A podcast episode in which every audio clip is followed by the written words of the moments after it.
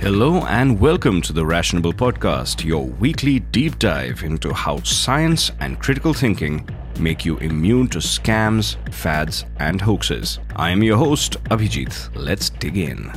Hello and welcome. I recently had the pleasure of recording an interview with uh, Dr. Sumaiya Shaikh, an Indian neurophysiologist based in Sweden. We talked about so much that I've had to break the interview up into three parts for your listening convenience.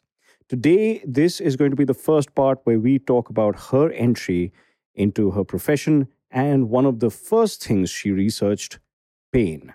Honestly, I had no idea that pain, being so unpleasant, could also be so interesting. In the following episodes, we will talk about the science behind violent behavior and her work with altnews.in to fight pseudoscience and misinformation in India. You can find out more about her in the show notes. So let's get into this. Enjoy. Hi, everyone. Welcome to another episode of the Rationable podcast and the Rationable YouTube channel. We're going to be streaming this on both. Um, today, we have a very special interview with Dr. Sumaiya Shaikh, uh, who is connecting with us all the way from Stockholm in Sweden. We're going to be talking about a lot of amazing things that she's been doing, both for in her career as well as all her activism when it comes to science based medicine and talking about alternative medicine on Twitter and on altnews.in, and a lot more about that is coming up. So keep listening. I'm sure you're going to love this conversation. Dr. Shaikh, welcome to Rationable. Thank you. Thank you for having me. It's a pleasure to have you. I first saw you on Dhruv Rathee's video talking about depression and mental health. And what you said really connected me. And this is something that I also feel very strongly about. And I'll try and put a link in there somewhere so that people can check out that video and check out Rathee's channel as well. But first and foremost, I really wanted to get an understanding of the science you do. So you're a neurophysiologist, right? Yes, I have a PhD in neurophysiology it's a, more of a systems approach. I did uh, my PhD in pain medicine, but more like you know what are the networks of pain, and you know from like a molecular level to like uh, you know what's happening in the proteins and genes into a cellular level. And then we took that into an animal model and then we saw the human translation. So my phd was like a range of different techniques to answer one question uh, and that was really fascinating and kind of exposed me to so many different techniques and so many different perspectives. Like you're you're looking at a person's behavior and you're looking at how they feel and perceive things um, with respect to not just pain, but like you know all the networks and stimulus in the somatosensory system. And then you go down to a smaller uh, testable model. And eventually then i worked in like these proteins and genes and it was really really fascinating to see to see the effect of something all the way taking it down to the protein level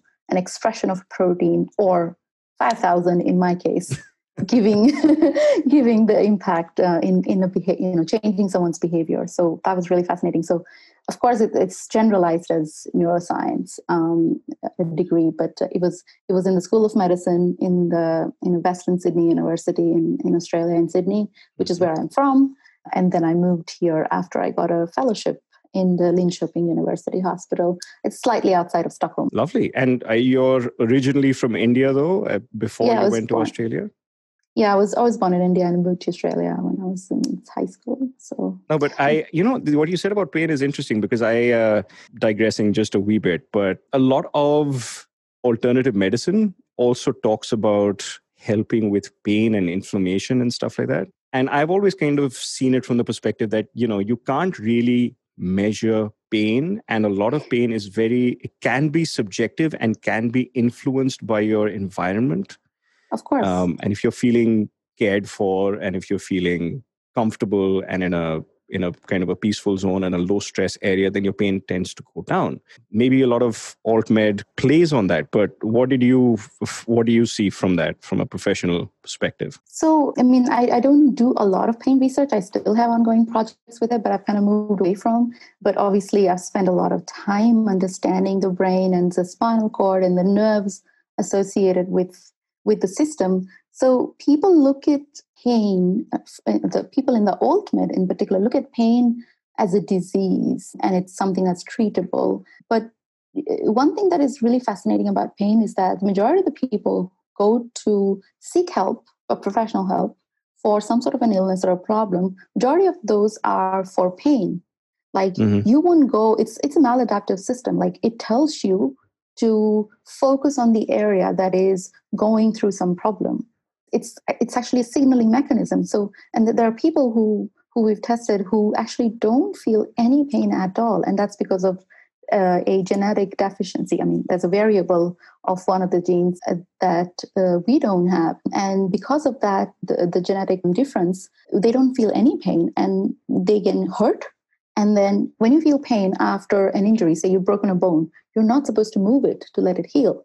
But because these guys don't feel it they kind of just keep moving, running with the broken bone. And that increases the amount of injuries that they could have, and they do. Sometimes uh, there was one person who had like 16 fractures without even knowing.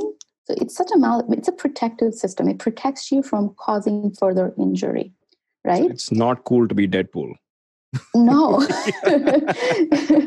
so so if you have the good pain, it's great. But when that mm. pain changes into this other system, which is this chronic, persistent that goes on forever. Like, yes, I know there is a problem there, I'm trying to fix it, but the mm-hmm. pain goes, nah, I'm still going to continue to tell you that you have pain for your entire life. You know, like a slip disc, yeah. or you know, one of those chronic pain problems. That is mm-hmm. when it changes. And, and and those things fascinated me so much because alternative medicine just look at it okay let's treat the pain but pain is a symptom of many, many diseases. Like in, you have pain in cancer, you have pain in injury, you have pain in inflammation, you have pain in you know all sorts of things like all um, non uh, non i mean pain not connected to any other symptom like i think fibromyalgia or something fibromyalgia is uh, uh, is a fantastic example. My my partner is still a pain researcher. I mm-hmm. digress from pain research but he he's a, a, very successful pain researcher and he he has looked at fibromyalgia and the changes in the brain. Uh, they did some functional mri on people and there is no etiology. The way to diagnose this is is basically going down from you know one to another disease. And hopefully if you cannot classify in anything else and you have these five other things then you have fibromyalgia. It's a very different and very difficult thing to diagnose and yeah, to treat.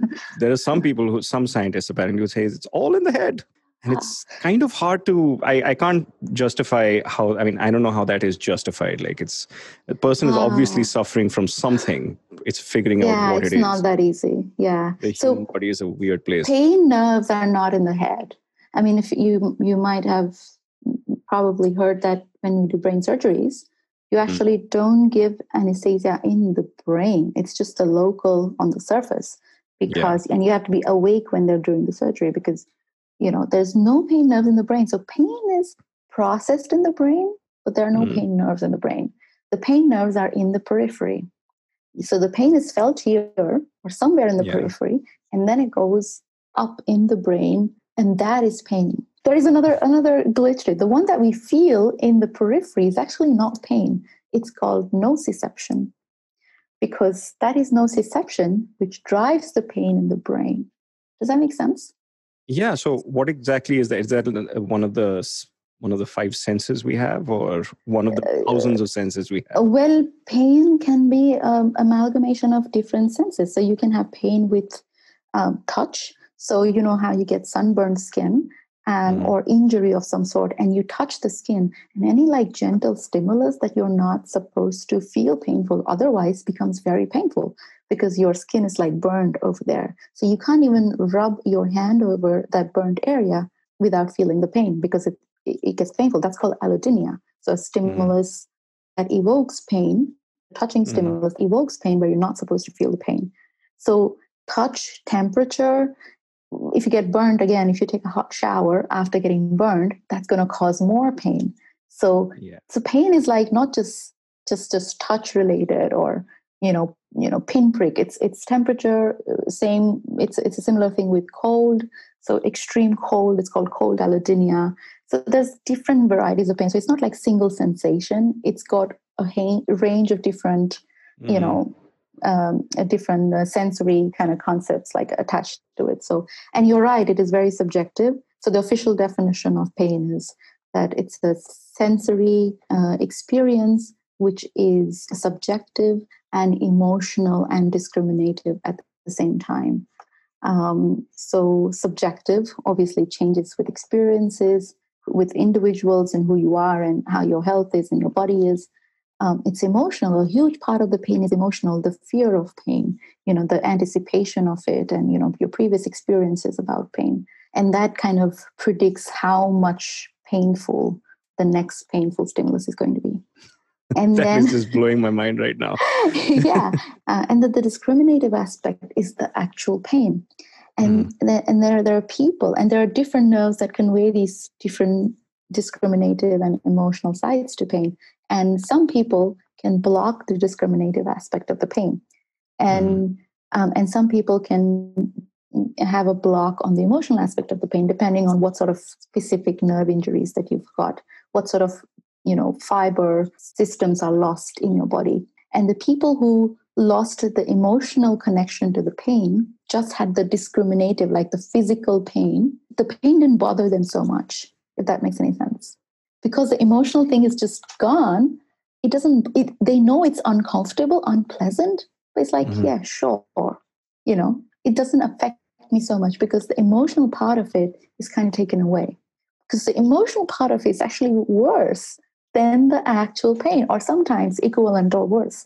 But it's as important if not worse than the actual pain. Because if you remove the emotional is- aspect Yeah. yeah so some people just deal with it better because of the emotional aspect so so they're right that oh it's all in the brain but th- they're also wrong at the same time it's not that simple Mm. everybody goes through it differently yeah, that is ridiculously fascinating. Like, I didn't think I would be this fascinated by pain, to be honest. And I've been through plenty in my life.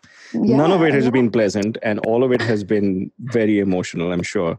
uh, but but when I started my PhD, my my PI David Mahns, he, he's a he's a senior lect- um, he's an associate professor now in in the School of Medicine, and he's a Mhm. professor.